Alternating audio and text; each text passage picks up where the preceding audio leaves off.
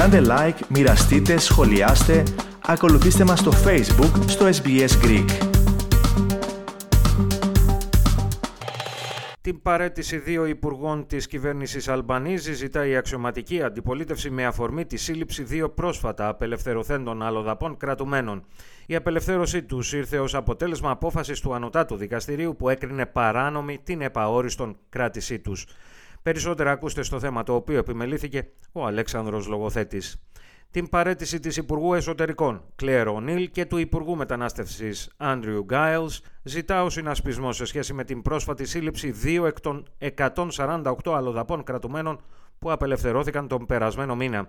Ένας από τους συλληφθέντες κατηγορείται για δύο πράξεις απρεπούς επίθεσης. Συγκεκριμένα χθες ο 65χρονος Αλι Γιαγουάρι εμφανίστηκε ενώπιον του Περιφερειακού Δικαστηρίου της Αδελαΐδας, όπου του απαγγέλθηκαν οι δύο κατηγορίες. Σύμφωνα με την αστυνομία της Νότιας Αυστραλίας, στελέχη της κλήθηκαν να επέμβουν το Σάββατο το βράδυ σε ξενοδοχείο της Βόρειας Αδελαΐδας, στο προάστιο Πουράκα, μετά από καταγγελία ότι η γυναίκα είχε δεχθεί επίθεση σεξουαλικής μορφής από ένικο του ξενοδοχείου. Ο κατηγορούμενος προφυλακίστηκε. Ο 65χρονος απελευθερώθηκε μετά από απόφαση του Ανωτάτου Δικαστηρίου ότι ένας αλλοδαπός δεν μπορεί να κρατείται επαόριστον εφόσον δεν υπάρχει προοπτική απέλασής του. Ο κατηγορούμενος είχε καταδικαστεί το 2016 για επίθεση εις βάρος 3 γυναικών. Παράλληλα, ένας ακόμη απελευθερωθής κρατούμενος κατηγορήθηκε για κατοχή κάναβης στη Νέα Νότια Ουαλία, όπως επιβεβαίωσε χθες ενώπιον της Γερουσίας η Υπουργός Εξωτερικών Πένι Βονγκ. Η αξιωματική αντιπολίτευση κατηγορεί την κυβέρνηση για τραγική διαχείριση του όλου ζητήματος.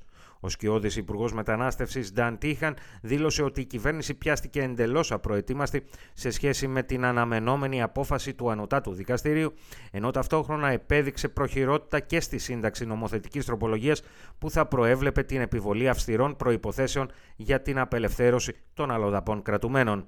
Ο κύριος Τίχαν κάλεσε τους δύο αρμόδιους υπουργούς της κυβέρνησης Αλμπανίζη να υποβάλουν την παραίτησή τους, καθώς όπως υποστήριξε έπρεπε να είναι προετοιμασμένοι από την πρώτη κιόλας ημέρα έκδοσης της απόφασης του Ανωτάτου Δικαστηρίου. I've called for Minister Giles and Minister O'Neill to do the right thing and resign because they should have been prepared from day one. Επισημαίνεται ότι η κυβέρνηση κατέθεσε στο Κοινοβούλιο νομοθετική ρύθμιση για τις προϋποθέσεις που θα ίσχυαν σε σχέση με τους απελευθερωθέντες λίγες μέρες μετά την απόφαση. Κάποιοι από τους όρους προέβλεπαν ώστε οι απελευθερωθέντες να φορούσαν βραχιολάκι ηλεκτρονικής παρακολούθησης. Κάποιοι ωστόσο αρνήθηκαν και ένας εξ αυτών έχει παραβιάσει τους όρους της απελευθέρωσής του και έκτοτε έχει εξαφανιστεί.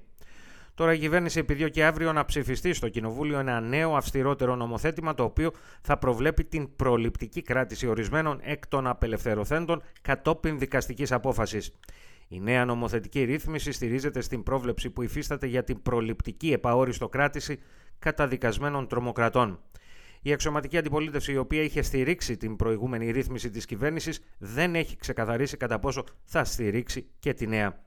Πάντως, ο αναπληρωτής Πρωθυπουργός και Υπουργός Άμυνας Ρίτσαρντ Μαρλς υπεραμείνθηκε των χειρισμών της κυβέρνησης για το θέμα, σημειώνοντας ότι έδρασε από την πρώτη στιγμή που εκδόθηκε η απόφαση του Ανωτάτου Δικαστηρίου και τώρα αναλαμβάνει την πρωτοβουλία της περαιτέρω ενίσχυσης της σχετικής νομοθετικής ρύθμισης. The High Court decision being made.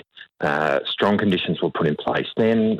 That has been backed up with legislation in the Parliament, which in turn has now been increased in terms of its strength. Η κυβέρνηση υποστηρίζει ότι δεν υπάρχει λόγος παραίτησης των δύο υπουργών, καθώς δεν υπήρχε τρόπος για να αποτραπεί η απόφαση του Ανωτάτου Δικαστηρίου.